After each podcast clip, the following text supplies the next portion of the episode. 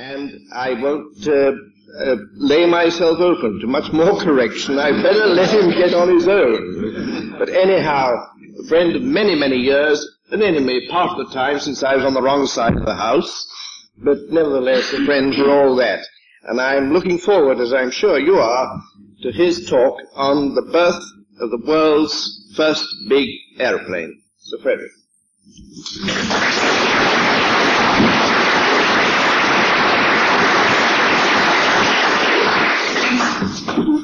Well, Mr. President and uh, ladies and gentlemen, I only hope that the records of the Society are kept more accurately than the President has disclosed today.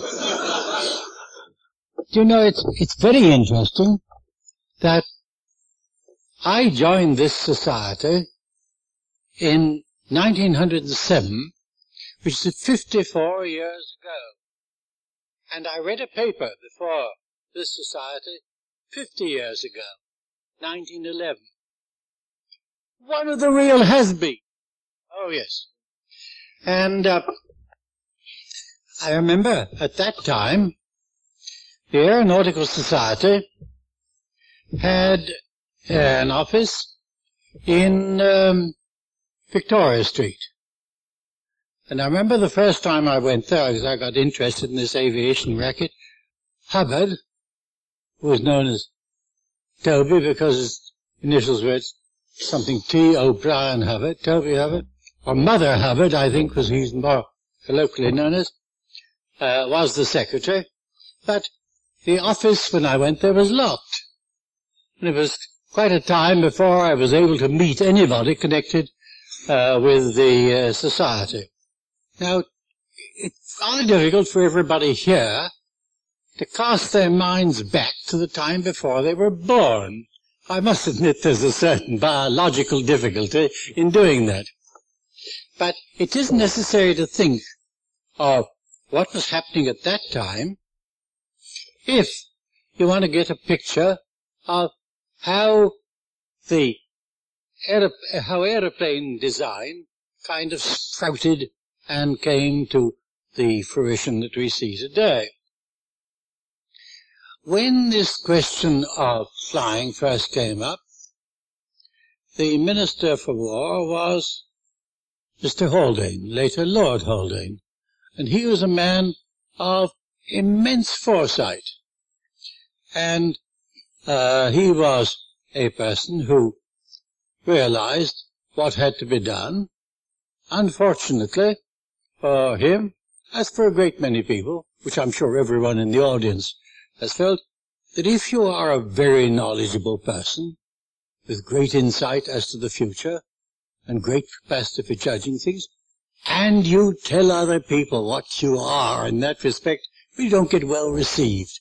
And uh, he wasn't very well received, but he started the Aeronautical Research Committee and on that he put a lot of distinguished people, and their reports, as you know, were uh, published in a series of volumes that are still available for reference today. And uh, out of that, Mr. O'Gorman, as he then was, later Colonel O'Gorman, took on the job of being in charge of Farnborough. And Farnborough at that time was the balloon factory. A factory producing within its capacity a lot of gas. I'm not quite sure whether its activities have altogether changed. Well, I merely mention something of, of that to show the kind of atmosphere uh, that there was way back in those far off days of 1907 when I joined this society. Now, having spoken about that, I'll now come to the question of the large aeroplane. And uh, the large aeroplane arose from a requirement that the Naval Air Service had in respect of their equipment. At that time, now I'm jumping a little bit farther forward, you come to 1914. At that time, the Air Department Admiralty, which was the air staff of the Royal Naval Air Service, was housed in offices over the arch, the Admiralty Arch, uh, which leads into Pall Mall. And they had a civil consulting engineer, Harris Booth. Harris Booth was, like many others, had come through the National Physical Laboratory, which has been uh, the kind of father of a great many distinguished people. So the curious person was uh, Harris Booth, because when he arrived at the office, he promptly took his shoes off and put on carpet slippers. And you know, when you saw him shuffling around through the offices, you realized that you've got to deal with somebody who evidently was a little bit original. Well, at that time, uh, and I'm referring now to uh, 1914, uh, after war broke out, uh, the largest size aeroplane was about 3,000 pounds all up weight. And uh, uh, Winston Churchill was then the First Lord of the Admiralty. And uh, uh Commodore Murray Sueter was in charge of the Air Department, and his chief assistant was uh, Captain Schwann, RN. And it was Commander Rumney Samson who, uh, serving on the continent as a kind of general pirate, going about with a, an armored car division, which didn't seem to be altogether integrated into the war effort. Anyway, he sent back to uh, Murray Sueter uh, the message that what they wanted out there in the air was a bloody paralyzer. That was his uh, requirement. He said none of these small uh, kind of aircraft were any, any good at all. Now, Winston Churchill, with great foresight and the great vision that he's always had, he said we must have a big aeroplane. We must have big aeroplanes because uh, it's only by uh, by having aircraft that are capable of carrying a lot of load and dropping it on the enemy that we are going to produce any effort from the air. And he uh, had a specification drawn up. He said, now that is the kind of thing that we've got to do. Well, the big machine of which I'm going to talk, and um, you'll excuse me if I talk a little bit about our company's products, but after all, they're so good, I wouldn't want to, I, I, I wouldn't want to in any way to diminish your kind of uh, knowledge that I might give you uh, of what uh, they were. Well, this was the specification that they drew up. And it was communicated to me on Christmas Day, 1914. The specification called for a crew of two to be carried, and uh, uh, it was to carry six 112 pound bombs and had to go into a shed uh, which was 75 feet by 70 feet, 75 feet, 75 feet square, and 18 feet under the eaves. If you wanted to have a bigger span, 75 feet, you've got to have folding wings. And uh, the speed was not to be less than 75 miles an hour. And uh, it was to be fitted with two 200 horsepower engines. We had a great deal of argument in the small drawing office that we had about the way in which the power should be applied. Should we have two engines in the fuselage driving with chains out to uh, propellers on either side? After all, power drive through chains was no new thing in aircraft because, of course, it had been used by the Wright brothers uh, a long time before. Well, eventually we put the two engines, one on either side of the uh, fuselage, in engine nacelles. Now the wing loading was specified as not to be more than five pounds a square foot. And Harris Booth said to me, I'm not going to have any of these high loadings in which you land at a hell of a speed and you generally break up or do something funny. Not more than five pounds a square foot. Well, so far so good. Well, in order to get within the dimensions of the shed, we had to have the uh, wings folding. And that had already been done, folding wings, I think on a short seaplane.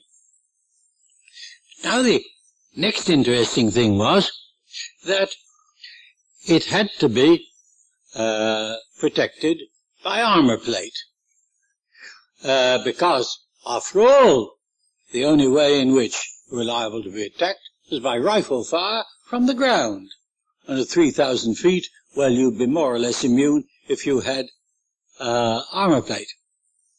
Now, in the uh, front of the aeroplane, and uh, perhaps I'd better have slide number one. Here you see this isn't the original one. This is one of the later ones, which has got, you see, a cockpit in the front there, the pilot, and then there's the gunner in the front. In the original one, but in the first one in the whole of this on the underside of the cockpit was 10 gauge armor plate. And around here, on either side, was 14 gauge armor plate. And that was what we called the bar, because it looked exactly like a um, sanitary article. then uh, on the engines, there was a radiator which was stuck on the top of the engine cell, and there was similarly 14 gauge armor plate on the side, uh, 10 gauge underneath, and then as the radiator was up above the engine, you had a piece of armor plate, 14 gauge, on um, either side. And that armor plate weighed approximately 1200 pounds. That, in addition, uh, in addition to that, rather, on the part above the pilot's cockpit, there was a complete greenhouse in which the pilot and his assistant, the engineer, uh, were housed. For uh, protection, uh, the uh, engineer was given a rifle. And um, the pilot sat in a wicker basket chair, and uh, if that was uh, fitted onto a uh, bench or cross uh, piece of wood, and above his head there was an opening in the greenhouse, and protection was ensured by the uh, engineer standing up with one leg on either side of the um, wicker chair, and he put his head up through the opening, and with his rifle, could bring his rifle to bear on anybody who attempted to attack uh, the machine. Very simple, no equipment, no business of having sights and uh, homing devices and all the rest of it. Well, now let's have the next slide. I, I brought this on because this shows there is the seat on either side, but I particularly wanted to show you the, uh, the dashboard.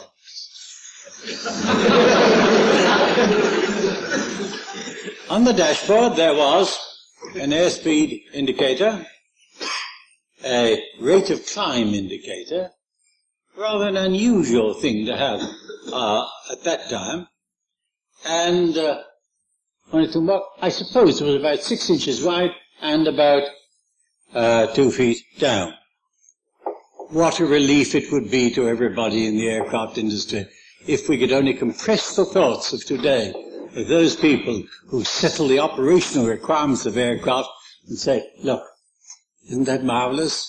If we could only bring to bear the outlook on aviation design and the prestige which old things had, like today you pay an, pay an enormous price for an old master, which is considered to be much better than any new things. Anybody who wants to talk about old masters in aviation wants to come back to this. And there you get a very much easier thing to make than what we have got at the present time. Of course, it couldn't do what we do at the present time because its speed was so slow and its various other characteristics, of course, have long since been left behind. Next slide. That shows the aeroplane in side view. And you'll see again that it has the new type nose. This, as a matter of fact, as you can see, it's got civil markings on, was the uh, bomber transformed into a um, civil aircraft. And it was very greatly desired always to be, uh, for passengers to fly in what was previously the old gunner's cockpit. And you had a wonderful view and you could look right over the side and backwards and everything else. I once uh, climbed over this thing and got into the front seat uh, because uh, I thought it was rather nicer than sitting beside the pilot. And now, uh, next slide. That shows the way in which the um, wings are folded back. You see, they hinged about. They point on the back spar of the top and bottom planes, and uh, enabled the aircraft to be wheeled into the sheds uh, which were then available. And there you see it in the air. Now, we were faced with the problem of making something which was going to weigh in all 14,500 pounds, as against contemporary weights, probably of aircraft weighing about 3,000, 3,500 pounds. Now, we had then to face a great deal of criticism as to the utility, usefulness, or otherwise of an aircraft of this size and span. Because it was pointed out that the, there was a limit to which uh, you could make an aeroplane carried a useful load, and no less an authority than Dr. Lanchester said in his book on aerodynamics that the probable weight in the future of any aeroplane would not exceed 1100 pounds. Well, the reason for that is not far to seek for that argument, namely that uh, the span of an aeroplane being increased, you ran into weight uh, additions, and it was probable that instead of having one big machine like this, if you had two or three smaller ones, you would have a bigger percentage of load than what you had uh, with the big machine. Now, in order to get over that, uh, we looked at such weights as were available of aircraft as a percentage in their structure of the all-up weight. It had been the kind of outlook of most people at that time that if you had a big machine, you could put more weight in here, more weight in there, and it was something that you could easily uh, forget about this weight. It didn't really matter. The consequence was, when the thing was uh, made, they were generally vastly overweight. The most conspicuous example of that was the aeroplane, which was a copy of the Sikorsky. It wasn't a Sikorsky aircraft. And that uh, eventually was assembled at Northolt Aerodrome. And when it was finally assembled, it's all up weight, it's all up weight, without any load on at all, was approximately the weight light that it was supposed to be, so that its uh, useful load was nil. And the interesting thing about that aeroplane was it was assembled after a long delay, assembled and got together at Northolt. And the day came when they started up the engines, uh, preparatory to a flight. But by that time it was stuck in the mud. And believe it or not, they got a steamroller and attached it to the aeroplane in order to pull it out of the mud. And Frank Courtney flew that and hopped into the next field and then decided gracefully there wasn't much future in it and he left it alone where it gradually disintegrated. And now, uh, starting on the design of this aircraft, we had to keep within our five pounds a square foot. So we had to keep more or less.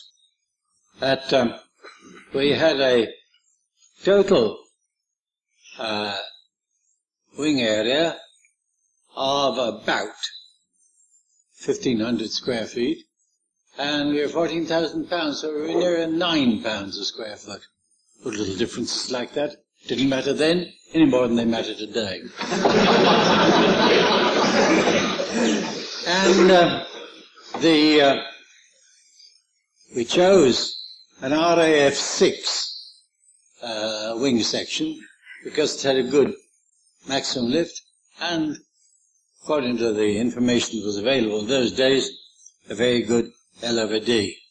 How very different it is to choose a section nowadays in which you've got a whole lot of figures and everything else that defines character and so forth. The, we made the uh, aeroplane with a span of the upper wing of um, a thousand feet. Uh, I beg your pardon, a hundred feet, and uh, a span of the lower wing of eighty feet, and the chord was ten feet, and um, uh, we had a very nice long tail. Nothing like having a long tail if you want to get fairly good control and stability. Some people do without a tail at all, but that uh, shows how the science has progressed.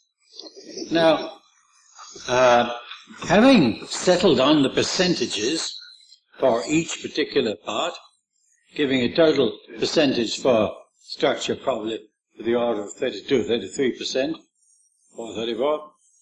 Uh, we then broke that down into the percentages for each of the components. And then we went uh, down trying to keep our components within that weight. Well,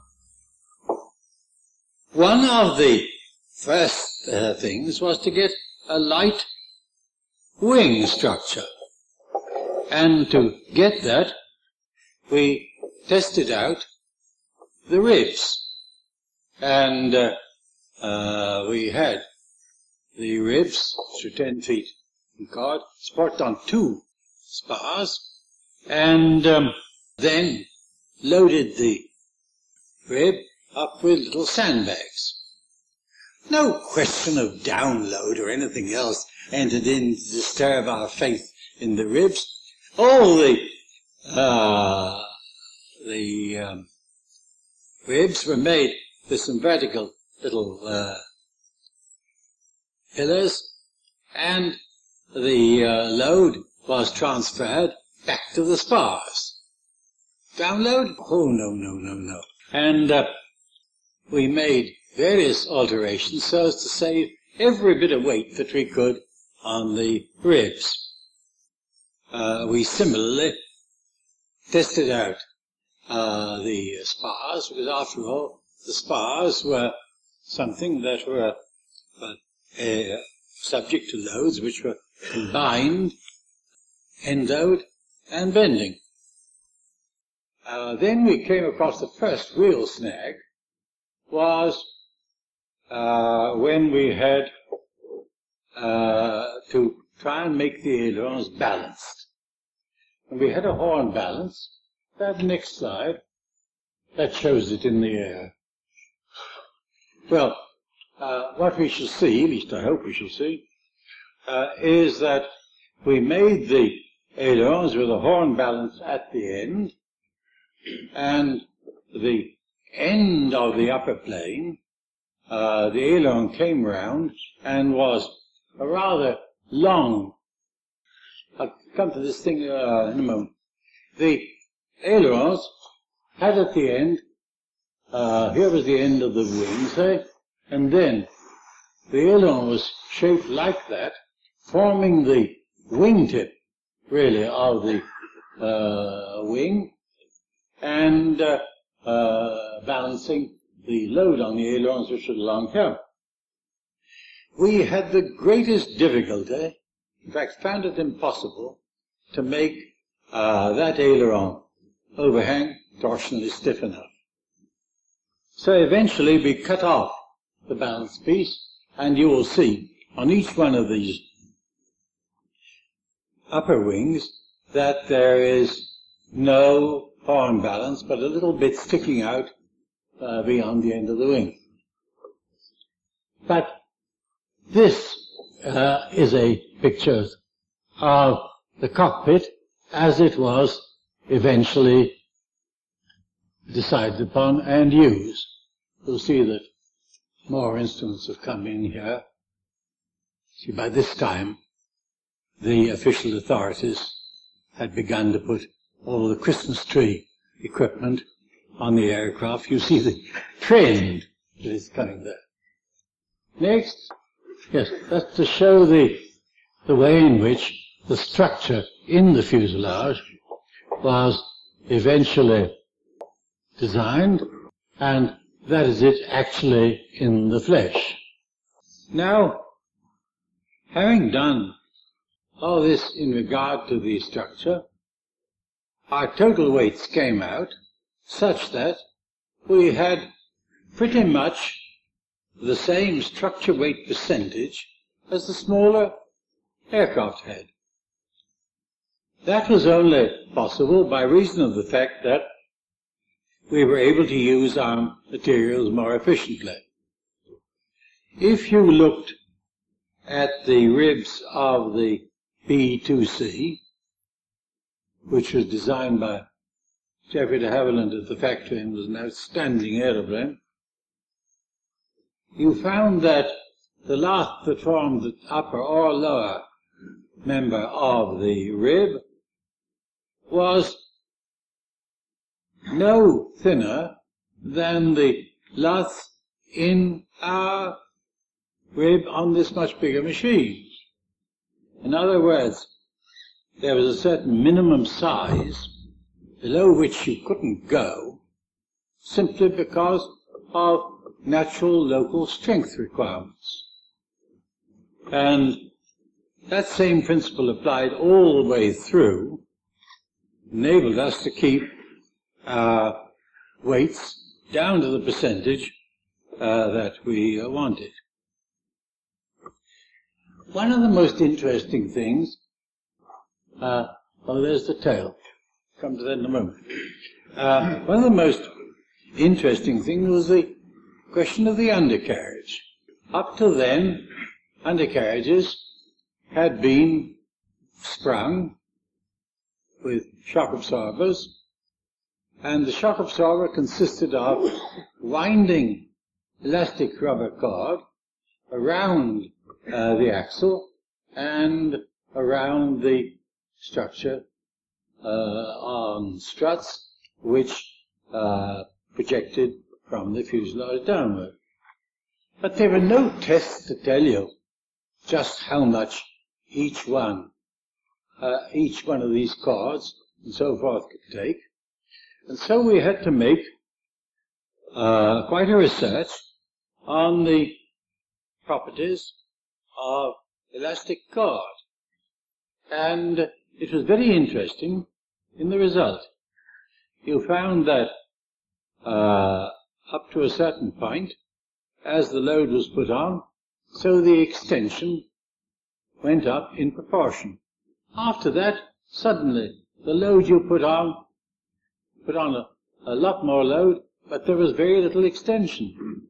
And we eventually found that what in fact we were testing was, at that point, no longer the elastic extensions on the, uh, the extensions on the elastic, but we were testing the load on the cop, on the cotton which surrounded the elastic.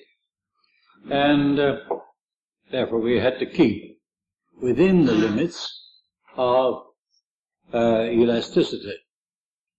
And similarly, we carried out tests on the struts, the spars, and a whole lot more. I refer again to the question of the um, the uh, fuselage members, and I come to deal with the, the tail. Eventually, on December the 17th, 1905,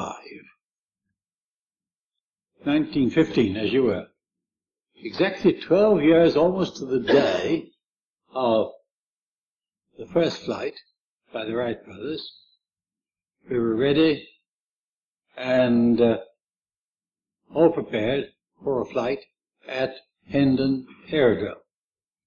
It was a most classic kind of journey that we undertook from the sheds in uh, the Edgware Road to the um, aerodrome.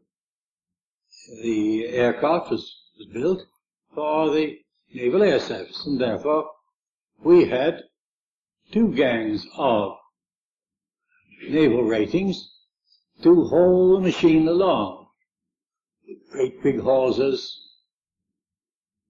silent service, orders given in a hushed tone, mustn't reveal anything to the, air, the enemy.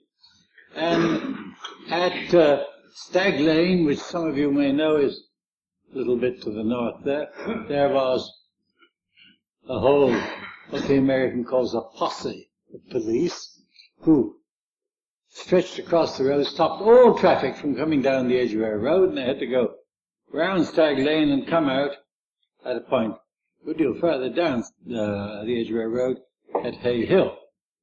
Well, with wings folded back, the aeroplane was dragged out of its shed. In those days, the size of the tires created wonderment to everybody who came down to see us. Enormous tires they look. looked don't think they were very big. Perhaps uh, 30 inch diameter, something like that. I mean, total diameter. And uh, we pulled it outside the shed and pop! One of the tires blew up. Now, uh, at that time, the design of tires was not so far advanced at the present time, and the uh, outer tire was not in any way uh, secured to the uh, wheel, to the rim. And the consequence was, as you went along, so the um, tire itself moved a little bit around the rim and tore the valve and pop went the tire. Well, we came out of the shed and then we had to turn at right angles and go up a little bit of a ramp into the Edgware Road. Well, we got as far as the ramp and pop went another tire. At last we got onto the Edgware Road and then we had a succession of pops until we came to Colindale Avenue, which you may know leads down from the Edgware Road to um, the aerodrome. And then we turned into the um, into Colindale Avenue. Well, uh, the Colindale Avenue was the cause of a little bit of difference between ourselves and the North Metropolitan Gas Company. Because uh, the, uh, the gas lamps and their columns were in the way of an aeroplane going down the road. So we asked our resident uh, RNVR officer to request the uh, North Gas Company to take these gas lamps down. Well, it was quite a time after that. The Metropolitan, not Metropolitan Gas Company, preferred a claim against us for the cost of taking down and reinstating the lamps. We said, we didn't ask you to take them down. Oh no. It was a naval officer, and eventually the Admiralty had to pay out.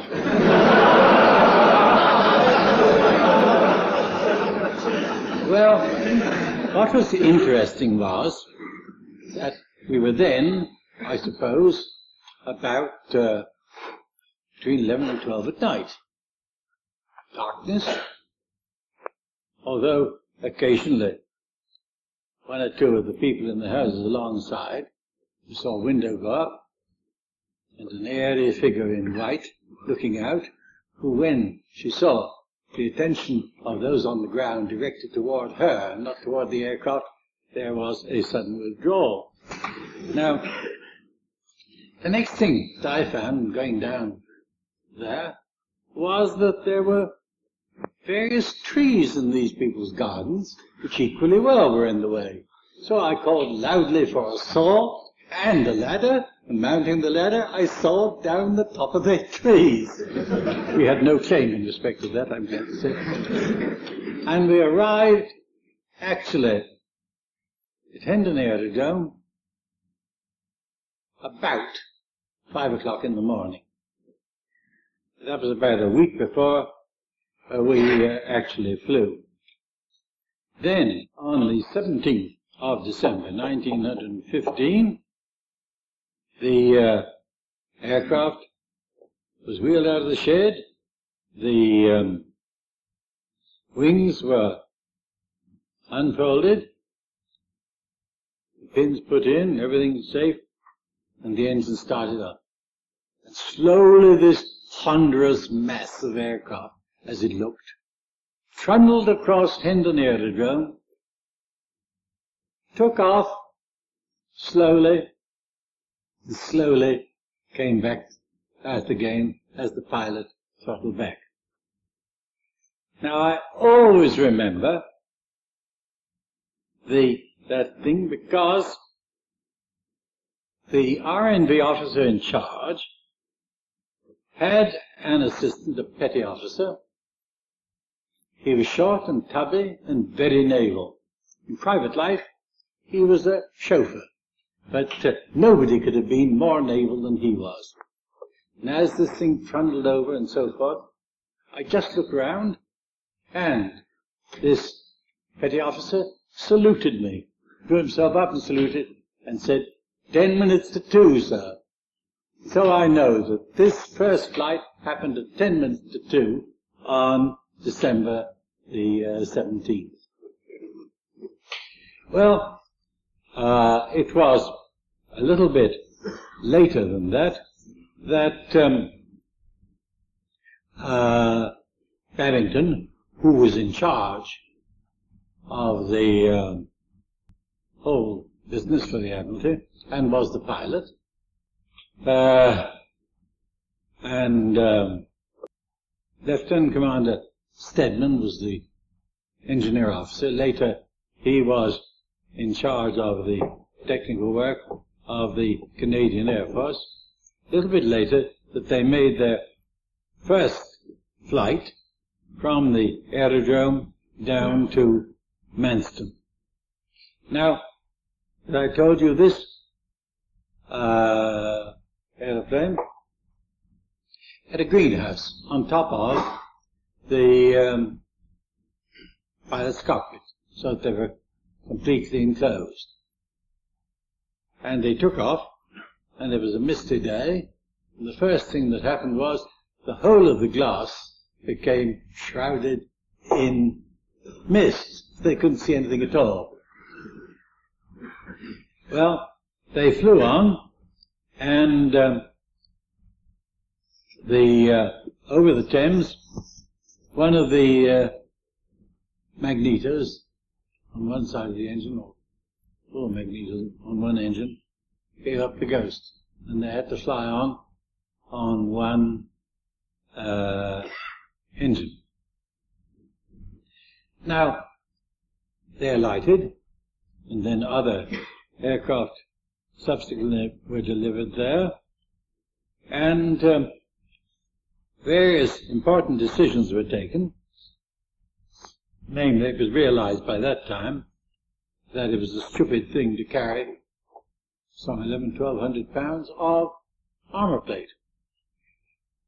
So, the armor plate was scrapped, the cockpit was rearranged, and uh, a uh, scarf ring and Lewis gun was mounted in the nose.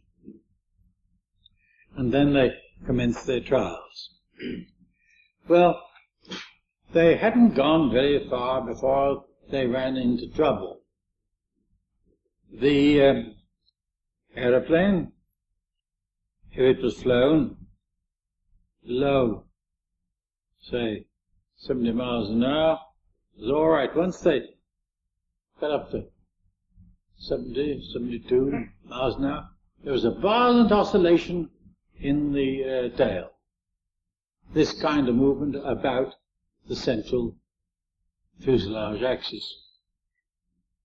And according to Stedman's report, uh, the tail would move up and down some 9 or 12 inches in the air. Now I could hang on the end of one of these, it was a biplane tail, uh, I could hang on one of the ends of that and went on the ground and it wouldn't deflect even under my weight more than perhaps a quarter of an inch or something of that kind. And uh, this went on and uh, eventually uh, it was touch and go as to whether the whole design would go on. Now, the uh, tailplane had elevators which had the same kind of balance, horn balance, as the ailerons.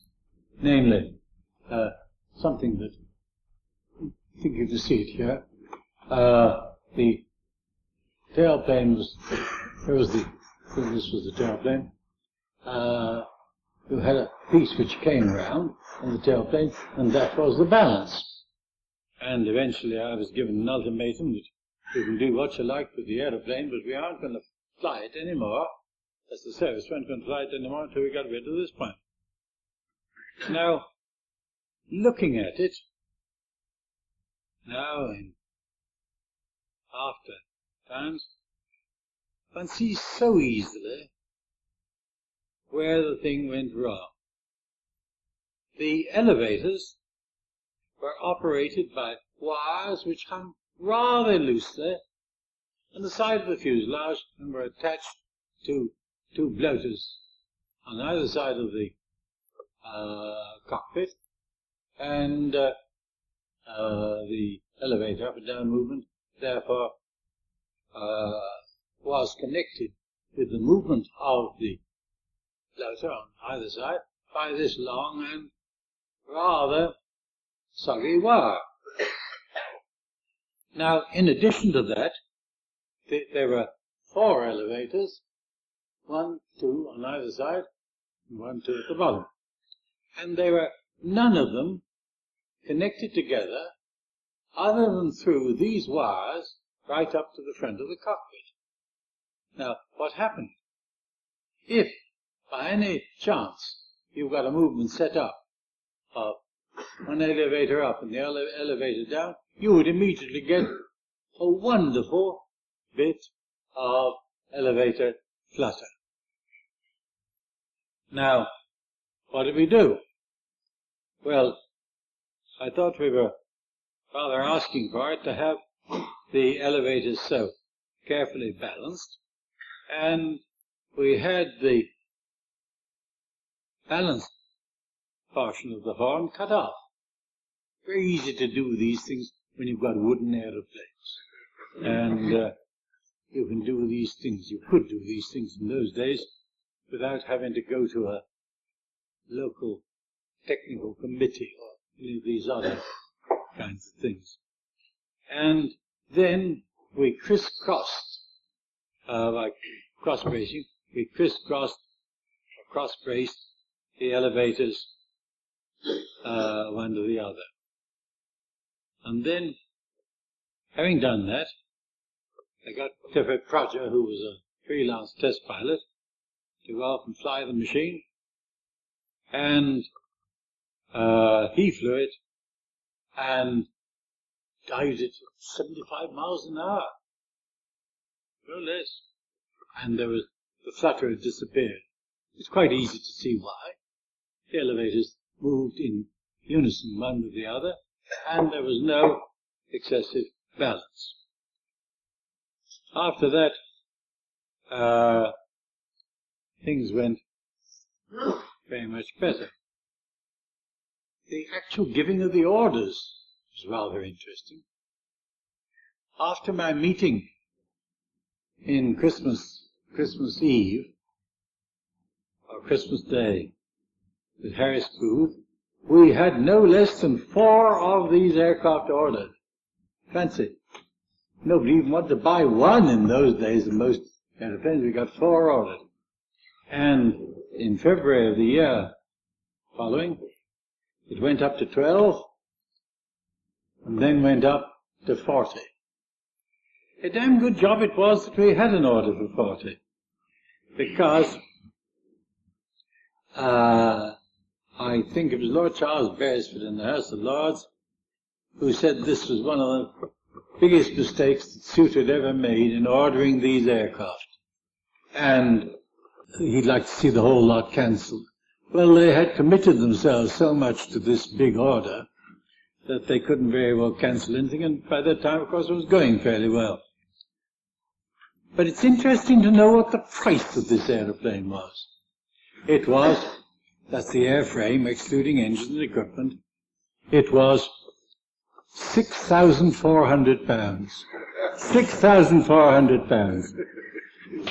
I don't know which firm would like to take on anything like that nowadays. But of course, that 6,400 pounds was a good deal more in actual money than the 6,400 pounds that uh, we have today. Well, then um, Babington established a training squadron at Manston with three of these machines. Stedman was the squadron's technical officer. Then the first lot went overseas late in 1916. Two of them to fly to the third naval wing at Luxeuil, near the, in France, near the Swiss border. Babington piloted the first to go with Sub-Lieutenant Paul Bewsher and Stedman. An enormous journey of 400 miles. Bewsher uh, had been on the staff of the Daily Mail. And he wrote an extremely good poem about night bombing. I got a copy of it. I don't know where it's gone to. That um, it started something like night is our day and midnight is our noon, putting the things all reverse way. Well, they got uh, on this first flight from Manston to Cape Vrina and Boulogne and onwards to Paris and they landed at Villacoublay. It was rather interesting because they landed and they ran into the railings. But, uh, not like some aircraft today. What happened? They carried the railings away. It didn't hurt the aircraft. Well, they went on from there to Luxeuil, and uh, there was no trouble before they got to Chaumont, the last aerodrome before their destination. But beyond that, the country was very bad and they circled Chaumont because they made up their minds as to whether to do the last 70 miles in the last hour of daylight or land there. As darkness fell, the port engine started to pack up, and then the starboard engine started to give up the ghost. And so Babington uh, landed the machine amongst the valleys and the crags there and the machine eventually touched down safely on a very small L-shaped field. As they landed slowly, of course, the run could be along one part of the L and uh, the um, other part uh, we've turned around the corner. After staying the night in the village, the RNAS men patched up the aircraft took all the equipment out and uh, flew it out of the field, and they reached Luxeuil in about 10 minutes. The second one flew out there two weeks later. Well, then, uh, that was at the end of 16. At the beginning of 17, two of these aircraft left Manston and ran into thick cloud. One landed at Villacoublay, and the other piloted by Lieutenant Vereker with an observer, Hibbert, landed behind the German lines to discover their position. It was rather interesting because they were captured by the Germans. They thought they were behind the uh, our own lines. Actually, uh, they were behind the German lines. And one time when I was over visiting William Messerschmitt, I made a certain Major Browner. And he told me, oh, it's very interesting to meet you. I said, why? Well, he said, you remember that uh, uh, an aircraft, big aircraft of yours, was uh, captured by us. Now, I was in charge of the German troops at uh, the place where you landed. We saw this great monster come over, and I had all our lads get down in the ditch. And I said, when you, and I give the signal, you all run to get that machine.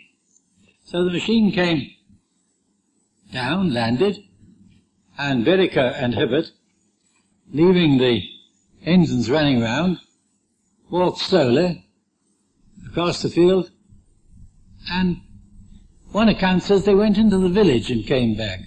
But I was told by Browner that they walked across the field, and he said, when I saw they were far enough from the aerodrome, I gave the signal, and we all rushed after the people who'd got out. He said, Vereker uh, got into the aeroplane. Uh, there was a trap door at the back, and uh, uh I caught him by the seat of his pants and pulled him out.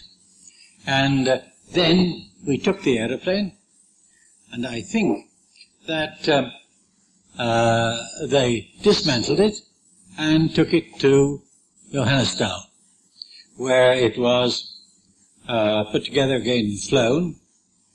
And again, uh, gossip says that they crossed the ailerons or something like that and uh, uh, crashed the machine. Um, so it wasn't much good to them. The interesting thing, I think, from the net capture was that it gave a very solid demonstration to the Germans that you could build a big twin engine machine like that, which was uh, capable of carrying useful load. But then the next big uh, flight was when Squadron Commander Savory, with McClelland the second pilot, and engineer Rawlins, and mechanics Adams and uh, Cromack, flew out to uh, the Near East, and uh, with a view to bombing the German vessels that were there, the Goeben and Breslau, which were anchored off uh, Constantinople.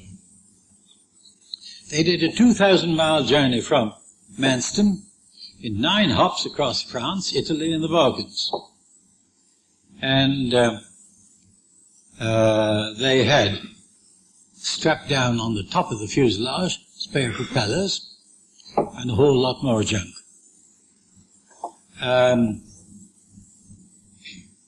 the uh, in going out there, uh, they found that they couldn't climb over the 8,000 feet mountains of Albania, but after they'd taken off all the equipment and uh, the light, uh, they left there and uh, reached Salonika in safety. And during the month of June, they prepared for their raid on Constantinople. Because of headwinds, the first two raids were not successful, and on July the 7th, July the 9th, operation succeeded. The crew located the Goeben in Constantinople Bay. The bombs, the first bombs missed, but hit submarine.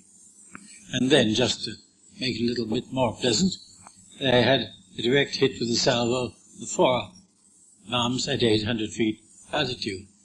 But to have a 112 pound bomb, 112 pound bomb dropped on a battleship was really chicken feed. And they couldn't hope to do much, as we now know it, with um, that weight of bombs. But they uh, then flew along the Golden Horn and hit the Turkish War Office with their last pair of uh, bombs. And uh, the aircraft was hit by gunfire, but returned to Lemnos on one engine. The return journey took seven hours, more than 600 miles covered during the raid. Uh, well, after that, we had really reached the uh, point that the aeroplane was more or less successful. And um, eventually, we carried something like 2,000 pounds of bombs, and um, those were carried uh, vertically so that they dropped out and then turned over and then came down. It was, I think, not exactly not what you call accurate bombing, but um, that was the way that seemed the easiest way of um, carrying out the dropping of the bombs. And uh, then a question arose that we had the Rolls engines turning in opposite directions so as to avoid any torque. And uh, that, the Rolls people complained, was the cause of their taking longer than should have taken. Uh, and it would be a great improvement if we had both engines turning in the same direction. Well, uh, that we did, and it, it flew quite as well with the two engines turning in the same direction. Really, we had them turning in opposite directions, following the practice which the Wright brothers had, if you remember, when they had chains crossed on one side. To show you just the kind of thing that happened, that was, that's not the washing hung down here, but this aircraft was hit, as you can see, uh, very well by a uh, shell and came back home with all the fabric more or less stripped off one side of the wing of a plane. I think this is another picture of the same thing. Fancy flying with that flapping about in the wind. Yes. And now, uh, just to carry on with the same type, at the end of the war, uh, the um, aeroplane was converted into a passenger carrier, take people, uh, take some of the British representatives uh, to Paris uh, to the peace conference, and you see the way in which the seating accommodation was arranged. And there's some more views of the same thing. There's the cabin in His Majesty's airliner Great Britain. And that's one which was fitted up uh, to bring pilots backwards and forwards.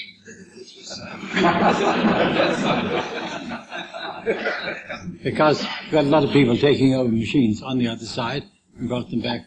And there you come to the thing transformed into a, um, a civil airliner.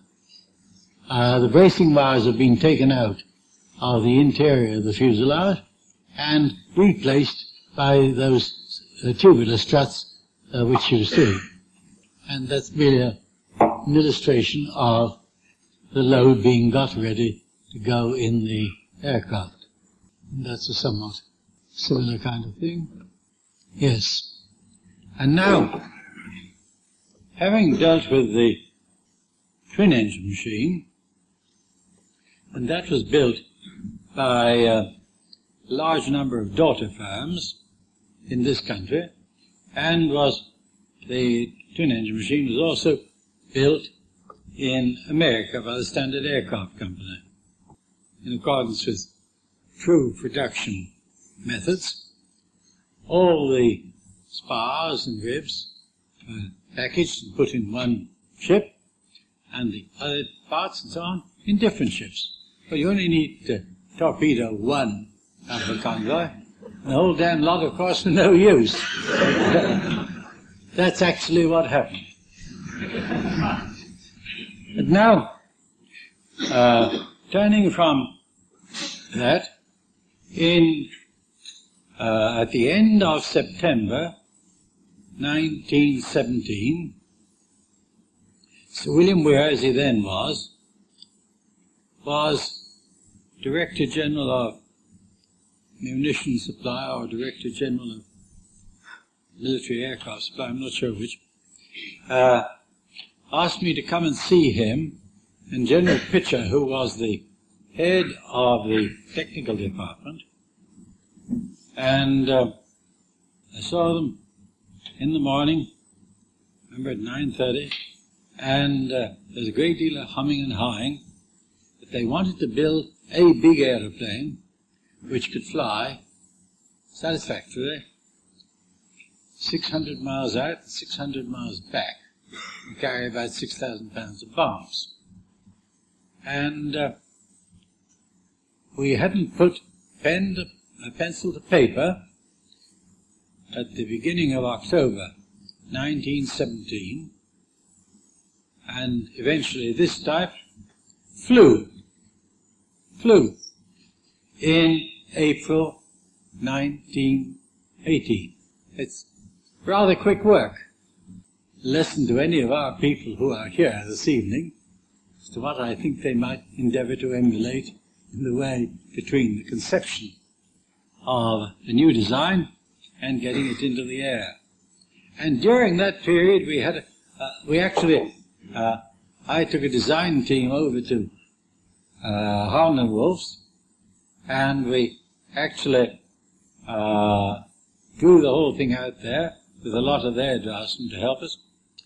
And the machine was built, the first one was built by Harland and Wolff at Belfast. they had a strike, and eventually we brought the aeroplane over in parts to uh, Cricklewood, assembled it, and flew it there. And uh, then we uh, had a catastrophe.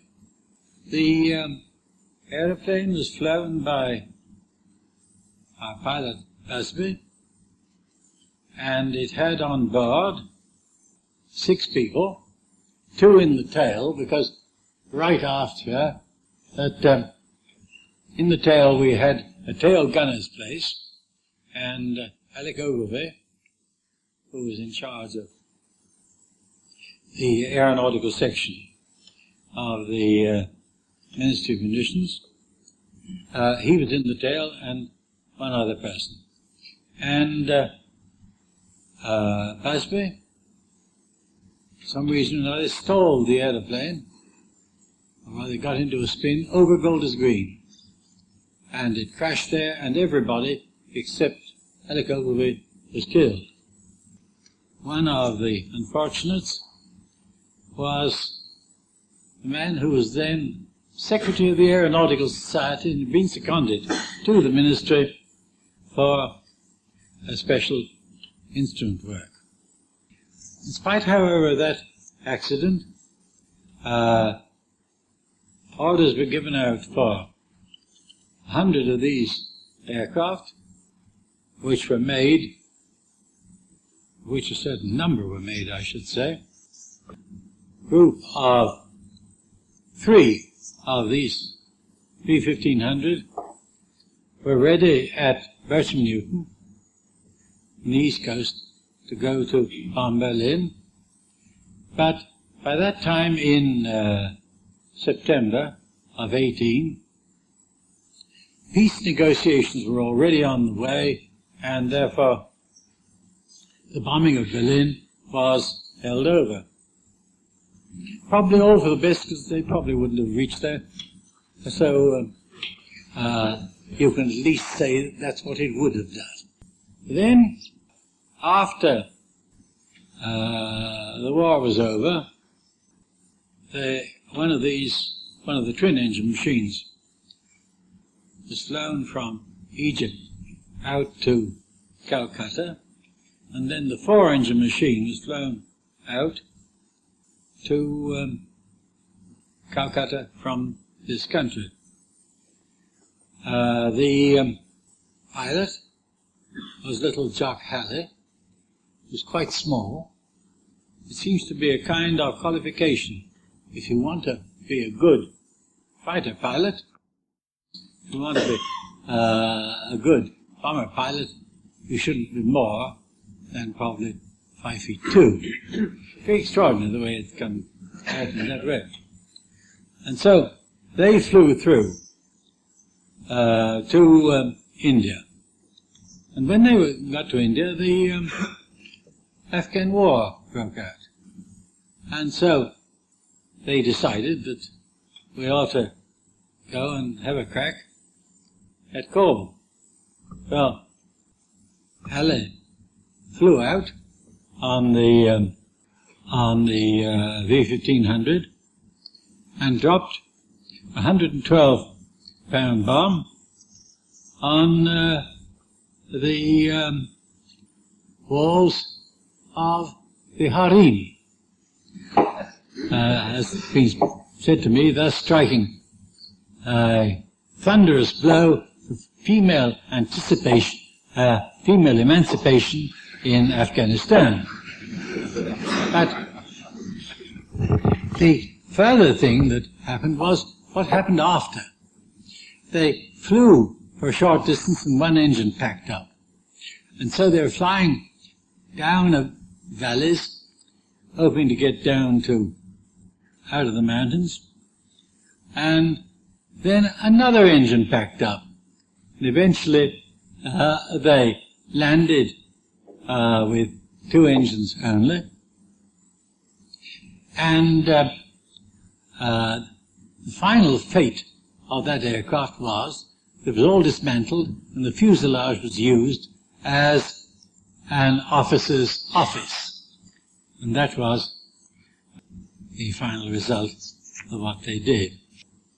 Another view of it. There it is flying, and you can see if you've got a, a top and bottom span equal, and there is the biplane tail. That's another view. Not bad for 1917. And then we come on to the uh, things, some of these developments of um, uh, civil aircraft developed from the O/400. This was W8 used by Imperial Airways. And this is rather interesting because uh, the different types, it shows the number of draftsman weeks that we have taken. 300 draftsman weeks on the original twin and 295 drawings. On the four-engine machine, 600 draftsman weeks and 2,000 drawings. On the Hampden, uh, 2,364 draftsman weeks, 8,000 drawings. Harrow, 2,500, 7,000 drawings. And Halifax, 8,320 drawings, uh, uh, weeks, 13,000 drawings. Those are figures of draftsman weeks and drawings issued up to the time of first flight. What it's like in regard to Victor or something like that, God alone knows. and we're getting very close to the time when uh, figures might be of use to others than ourselves. So we can't say very much more. And that's the old Hannibal. That was a, a very good aeroplane. Not I mean that it was better than any others we turned out. And uh, that's the uh, Victor.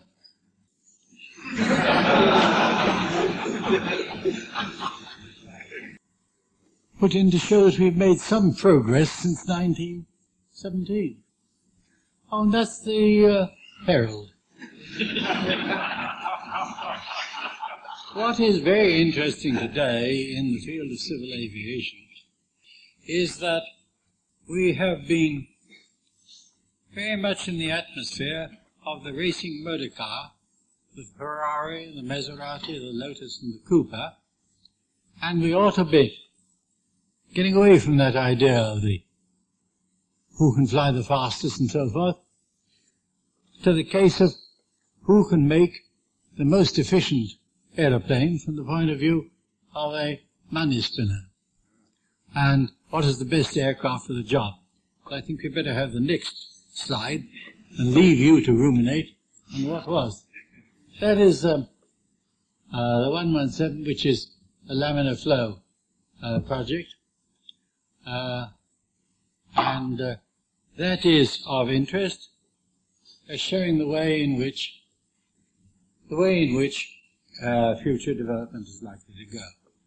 One thing, if you look at the series of these aeroplanes or airplanes made by anyone else in the aircraft industry, one thing must strike you that oh. all the way through there has been an endeavor to reduce head resistance. All the way through, you have found people designing more carefully within the same kind of percentage of the weight or even improved structure weights, but with a diminution in resistance all the time. And one thing I think is very important in regard to jet-driven aircraft, which isn't very much referred to, and that is in comparison with the piston-engined aircraft, which has to be cooled by air going over the cylinders and has resistance drag, you get rid of that to a very large extent uh, on the jet. And that's another thing in its uh, favor. Ladies and gentlemen, that's the account of how the thing started, so far as we are concerned with the big machine. And a um, thing that really impressed itself on my mind is the way in which difficult problems, considered difficult in the mass, were rendered easy, easier to solve when the big problem was split down into its components and each kind of component problem settled on its, its own. And uh, it was doing that in the first with our original twin, the O/400, that I think we're able to make it successful. I think, Mr. President, ladies and gentlemen, you've about heard enough from me on this subject. Thank you.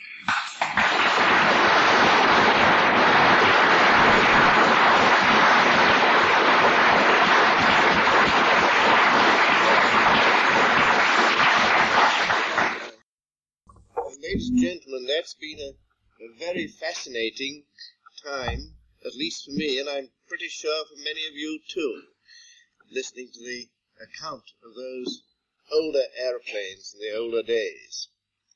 Now, uh, Sir Frederick has said that he will very kindly uh, answer any questions. We can't really uh, call it a discussion. It's uh, not a subject for discussion, but I'm sure that many of you, like, uh, just as I, have one or two queries which we'd like to put to Sir Frederick, and for at least a short time, I hope that he'll bear with us and help us. And can I claim privilege in asking the first question? Uh, Sir Frederick, um, you mentioned that the O/400 was taken up to Hendon. At what date did the airfield at Cricklewood go out of action? Oh, uh, at that time we hadn't got our present works at Cricklewood. We hadn't got it. Uh, Cricklewood then consisted of playing fields, playing fields only, and on the side of the road where our works now are, if I may say so, a site hallowed by tradition. Uh, uh, there were two houses, two houses only. And the whole of the property was the property of the ecclesiastical commissioners, and they were very stern that they wouldn't allow any development to take place there. It was only under the stress of war in 1916 that um, uh, the Ministry of Munitions decided to uh, take the place over and build the works. We had rather one amusing thing, and that was the works at Cricklewood were put up by the Ministry of Munitions. And we, in the course of trying to keep as much of the building off the aerodrome as possible, infringe the local building line as laid down by the bylaws. And uh, they, uh, the Hendon Council representative, arraigned us before the courts for infringing the building line. We didn't say anything. We allowed them to go ahead with the case. They came to court, our counsel said, are you suing the right people? My clients aren't in any way responsible for these buildings. They're being put up by the Ministry of Munitions. the, the, whole case collapsed. Uh, it wasn't a very sensible thing to do because it didn't make us, at that time, very popular uh, with the local council. However, time obliterated that and we're now very good friends. Thank you very much. One thing that everybody designed in those days was a fuselage clip, which went at uh, like that round the spar and had two wires that went up, the main bracing wires, and one across bracing thing here. Now, in order to reduce weight, we cut down the size of the clips by having the spars lenticular in section, I think it is, coming down to a very narrow bit underneath the strut, and then, in the proper fashion, uh, being larger in the middle of the span between that and the next strut. But at that time, we weren't aware that whereas you could probably withstand a load of spruce of 8,000 pounds a square inch along the grain, at right angles to the grain, it was something more like a thousand pounds a square inch. And the consequence was the first fuselage we made uh, with this peculiar shaped uh, fuselage longeron, the end of the, the fuselage struts went into the longerons. And we had to get over that by, of course, making the uh, longerons uh, parallel all the way along. Even in those far-off days, we had modifications. That's one of, that's one of the things that we haven't uh, lost. And uh, when it came to this question of flutter, uh, I think Bairstow had a hand in it as well. Yes. Yeah. And uh, we boxed the side, boxed the sides and top and bottom of the fuselage with three ply, so as to strengthen it torsionally. And none of the alterations in uh, torsional stiffness or so any good. What one had to get at was the root cause, which was the uh, freedom of the uh, elevators to oscillate about the center. Well, gentlemen, I have a feeling we've imposed on Sir Frederick quite enough for one evening. It's been a long evening for him, but a wonderful evening for us. I think that uh, I could expand a great deal, but I'm not going to, because I think that you can well show how much you have appreciated by your uh, approval of my thanks to Sir Frederick. Thank you very much indeed.